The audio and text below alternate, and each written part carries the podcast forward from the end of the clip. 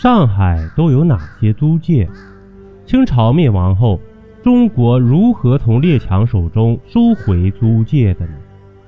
上海位于东部沿海精华地带，是我国的经济中心。自《南京条约》签订后，上海作为首批被列强炮火打开的商埠，一批一批的外国势力进驻，纷纷在上海设立租界、居留地等单位，将其圈成事实上的殖民区域。上海人民被迫接受与这些外国人。共存的局面，而不甘心被殖民的爱国者们，通过各种方式发起收回外国租界的斗争。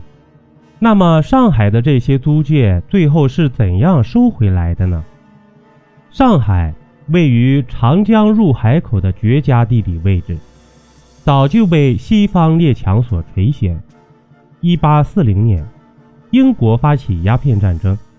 战舰沿着东部沿海地区巡航，最后进入长江口，威逼南京。腐败无能的清政府不敢动员民众抵抗侵略，和英国人签订了《南京条约》，开放广州、厦门、福州、宁波、上海五处为通商口岸。一八四三年十月，上海正式宣布开埠通商。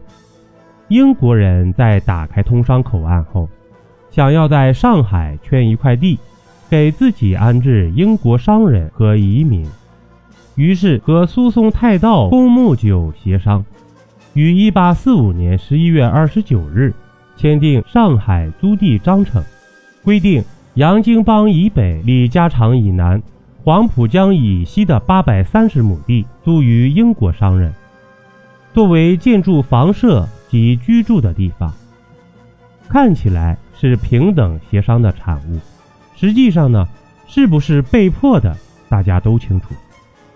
到了1848年11月27日，英国驻沪领事阿里国与上海道道远、林贵签订协议，将租界扩张到北至吴淞江、西至洋泾浜的2820亩范围的地区。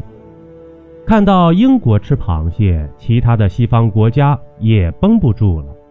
一八四四年，美国和清政府签订了《望夏条约》，约定英国在中国的那些除割地赔款外的待遇，美国一并享有。此时，美国的国力还不怎么强，但还是一枪不放地恐吓住了对外部世界缺乏了解的清政府啊。